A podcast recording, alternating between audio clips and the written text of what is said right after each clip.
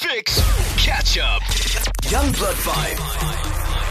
Youngblood five. Right, for Y B five today, we get to chat to Tasmeen from Jozi for Autism. Jas- Tasmeen, how are you doing?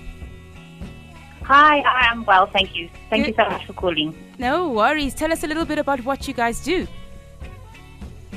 Well, you know, autism is a word we never heard before, whether in movies or, you know, theater. We've had family members who, who have autism, but actually there's very limited understanding among the general public and even among education and therapeutic professionals about what autism actually is and how to support families effectively, you know, when they have a loved one with autism. So this is partly the reason why health and education services are severely lacking worldwide, but especially in underrepresented communities in South Africa. So Jozi for Autism was really established to address that problem. Um, and so we created this flagship event, which is an awareness, an awareness walk, to just rally people together and teach them about what autism is and how to be more accepting and supportive of these families. Absolutely. What are you guys currently doing and how can people get involved? Because I know you're spreading a lot of awareness currently, um, yeah, at the moment.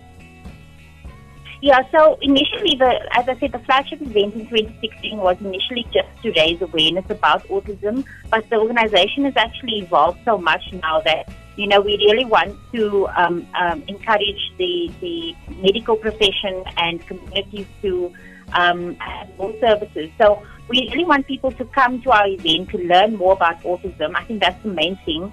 Um, so we're having a walk on the seventeenth of March at the Joburg Zoo, and you can buy tickets at cricket dot co dot za if you just search for Autism Awareness Walk twenty nineteen. Social media. So um, we, we're always posting um, podcasts. We're inviting people to participate in the conversation. Um, and we really just want, uh, you know, government, organization, and other non-profits to come together. We can actually Tasmeen, I think we've got a bit to be offered. Tasmeen, we've got a bit of a bad line. Um, just to get a gist of everything you've said, um, you guys do have an event that's coming up, and if people do want to get in touch, I've got here Facebook. You guys are Jozi for Autism. Am I correct? That's correct. Fantastic, Tasmeen. Thank you so much, and we wish you well.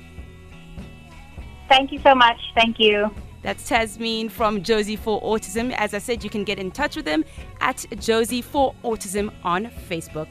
Catch up on some of the best moments from the Forbes and Fix show by going to five F M's catch-up page at five F M dot co dot za.